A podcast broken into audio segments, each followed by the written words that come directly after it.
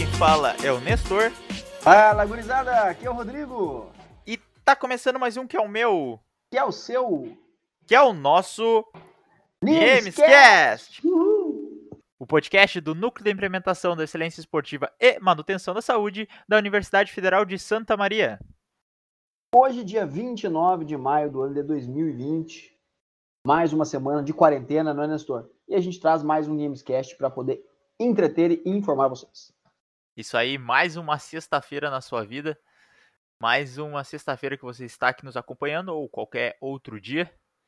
A gente está no trigésimo programa. Então, uma data aí especial aí. Números redondos normalmente são tidos como especiais, né? A gente sempre lembra mais dos números redondos, né, Rodrigo? Exatamente.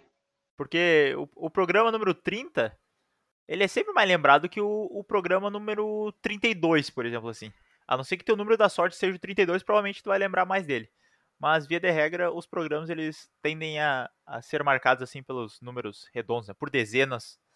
E para quem achou que a gente não fosse durar nem sete programas, eu sinto desapontá-lo, mas você estava errado, meu amigo. A gente está no trigésimo já. E estamos seguindo. É isso aí. Então, no programa de hoje, a gente vai falar um pouquinho com você sobre escalada. Aí tu deve estar se perguntando, escalada? Mas por que escalada? Porque na quarta-feira aí, dando a, a nossa sequência de entrevistas, a gente teve como convidado na live do Niemes o Felipe Faganholo, que ele é o primeiro brasileiro no ranking da modalidade esportiva escalada. E aí ele fez um bate-papo com o professor Luiz, onde eles conversaram sobre a modalidade. E a gente achou relevante trazer aqui para vocês, de forma resumida, o que é escalada. E aí, se tu quiser saber mais sobre ele, tu pode conferir a entrevista ou no YouTube ou no IGTV. Pois é, Nestor. Na quarta-feira tivemos uma entrevista bem legal ali, às 10 horas da manhã, horário de Brasília, com ele que é o melhor brasileiro do ranking nacional da modalidade escalada. E infelizmente não conseguiu a vaga para Tóquio 2021.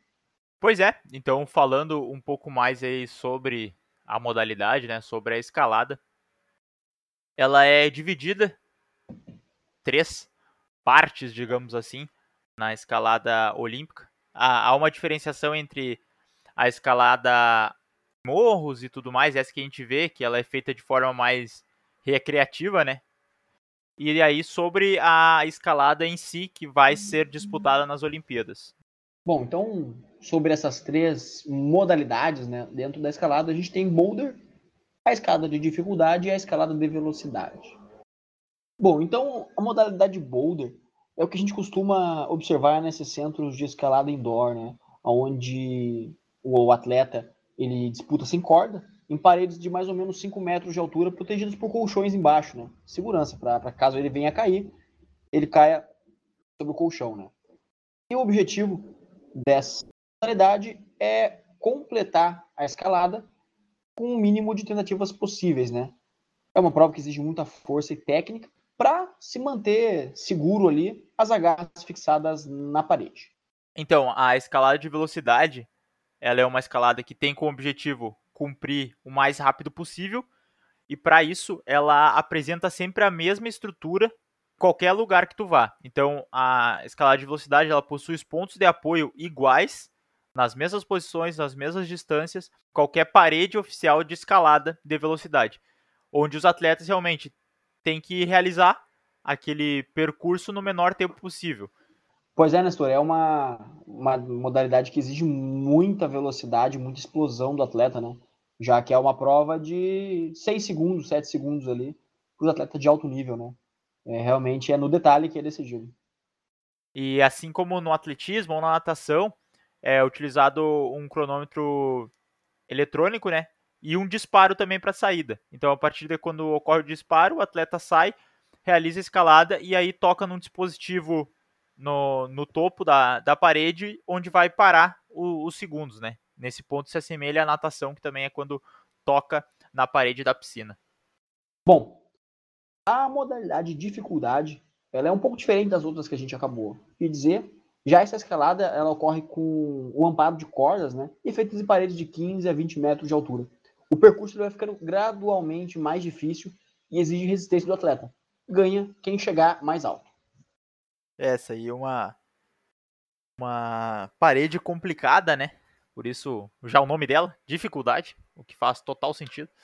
Não colocaria o nome de dificuldade numa coisa que fosse fácil, né? Assim, acredito eu. Mas é, tem várias negativas durante a, o percurso ali na parede. A, os pontos de apoio são bastante variados, então alguns são muito pequenos, outros são muito grandes, dependendo do trecho. Então é, ela é bem disparelha, né? Não é uma, uma prova uniforme, como por exemplo é a escalada de velocidade, que é sempre o mesmo percurso, e aí dá para ir em força total. Dizem que esse esse paredão é o segundo mais difícil. Ele só perde para o paredão do Big Brother Brasil. Perfeita colocação. E lembrando que nas Olimpíadas 2021 em Tóquio, né, é, o evento será combinado dessas três modalidades. Então, a modalidade boulder, o dificuldade e a velocidade serão unidos num evento só, onde o atleta que ficar melhor colocado na relação entre esses três eventos será o atleta vencedor. Perfeito, então lembra a prova de decatlo do atletismo, né, onde os atletas competem em 10 provas. Também tem o heptatlo, que é a prova feminina, né, que são sete provas. Só que no atletismo são os atletas que conseguem mais pontos. Então cada marca deles uh, tem uma determinada pontuação no geral. Já na escalada é por colocação. Então o primeiro que ganhou, a, por exemplo, a prova de velocidade Aí ele ficou em primeiro na prova de velocidade, outro em segundo na, em segundo na prova de dificuldade e sétimo na boulder. Ele tem uma pontuação referente à posição que ele ficou e não ao desempenho que ele teve, né? Exatamente. Então é, ela é bem parecida com o Decathlon, só que diferente. Acho que tu resumiu bem o que eu, que eu falei, Rodrigo. Muito obrigado. Então, pessoal, era isso que a gente ia falar sobre a escalada no, no dia de hoje. Mas para vocês terem um conhecimento dessa modalidade que ela vai entrar em Tóquio 2021, se sair as Olimpíadas de 2021, acredito que sim. Mas é só para mesmo para vocês realmente terem conhecimento, tem outros esportes que vão entrar como demonstrativos também na Olimpíada de 2021. Se vocês quiserem, a gente pode trazer aqui para vocês falando um pouquinho mais. Com certeza, pessoal. Vocês é que fazem o show. Giro da semana. Hoje, então, pessoal, dia 29 de maio, caso tu esteja escutando o podcast na data de lançamento, a gente vai ter uma entrevista com a Elaine Lenz, ela que é atleta de orientação. Orientação que agora, agora não, já faz um tempo, desde o ano passado, está dentro do núcleo de implementação da ciência esportiva e manutenção da saúde. A gente agora está com a equipe de orientação. E Rodrigo, o que tem a dizer aí sobre a orientação? Tenho a dizer que é muito bom não se perder, né? E se manter orientado aí durante todo o percurso. É uma prova muito boa, muito legal de se fazer. Contato com a natureza é diferenciado, além de trabalhar capacidades cardiorrespiratórias e afins. Pois é, é, se manter orientado durante todo o percurso é um ponto muito bom, porque eu já fiz algumas provas de orientação, não muitas, né? umas três, e em todas que eu fiz eu me perdi. Então é muito importante se manter orientado durante a prova para que isso não ocorra. Exatamente. Se não fosse o pessoal procurar incessantemente pelo Nestor, até hoje ele estaria perdido aí pelas matas da UFSM. Perfeito. Pessoal, então, a semana que vem segue o nosso planejamento normal aí, com os treinamentos na terça e quinta, sempre às 18h30, igual foi nessa semana. Segunda-feira, bate-papo com as equipes esportivas. E na quarta-feira, a gente tem entrevista com o Anderson Henriques. Ele que é atleta dos 400 metros aqui do Brasil. Ele tem o segundo melhor tempo da história do Brasil nos 400 metros. E é daqui do Rio Grande do Sul. Certamente nascido e criado ali em Caçapava do Sul, cidade onde tem o famoso Areião, para quem é da região sabe o que eu tô falando. E faz muito frio lá. Então ele é. conseguiu vencer o frio para se tornar um dos maiores atletas da história do 400 metros rasos e, brasileiro. E além de vencer o frio, ele venceu o frio a mais que é no Areião, que é lá no, na pista de atletismo de Caçapava, porque o vento que faz lá, o vento cortante, o vento gelado, já pude participar em algumas arbitragens lá, realmente não é para qualquer um. São os guerreiros, realmente, o pessoal que corre por lá. Certamente.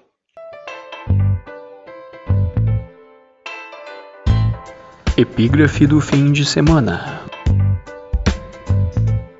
Olá, pessoal, tudo bem? A frase de hoje é bem curta. É o seguinte: a determinação de hoje é o sucesso de amanhã. E aí, vamos nos determinar a fazer um mundo melhor? Teremos muito sucesso ali pela frente. Bom final de semana a todos e até mais. Mais uma vez, uma frase pontual do professor Luiz. Né? A gente sabe que a determinação, né, o esforço e a perseverança são habilidades ímpares aí na conquista dos seus sonhos. E com certeza, fazendo tudo certinho, o sucesso vem. É, com certeza. Uma frase aí que ouço muito é apaixone-se pelo processo. Então, não somente o resultado final deve ser almejado, e sim tu realmente gostar daquilo que tu está fazendo no momento, né? Porque são é o que tu está fazendo no, momento que vai te levar para o futuro. Então não adianta ficar só pensando no futuro e não fazer o que está no presente, que é o momento certo de fazer as coisas. Exatamente. Aproveite a viagem. Não fique só esperando pelo destino. Aí, ó. Fizemos um complemento na epígrafe do professor Luiz. Esperamos que essas palavras aí tenham sido relevantes para você. E a gente vai encerrando o programa por aqui, né, Rodrigo? Então é isso aí, pessoal. Até semana que vem e um abraço. Lembrando, pessoal, se vocês quiserem nos acompanhar no Instagram, arroba NiemesUFSM, no YouTube, NiemesUFSM, e tu pode também digitar no Spotify ou no seu agregador de podcast favorito, Niemescast, que tu vai encontrar todos os nossos programas lá. Lembrem-se, bebam água, a hidratação é bastante importante em qualquer período da vida e em qualquer momento. Então, sempre que tu estiver com alguma dúvida, bebe água que é sucesso. E lave as mãos. E tome as medidas preventivas necessárias. E fique em casa. Stay home, stay safe. Se for possível. Se não for possível, saia, mas tomando as devidas prevenções. Isso. Então, pessoal, vamos ficando por aqui. Um forte abraço, valeu e até semana que vem. Valeu, gurizada. Eu fui. Valeu. Falou. Fui. Oh.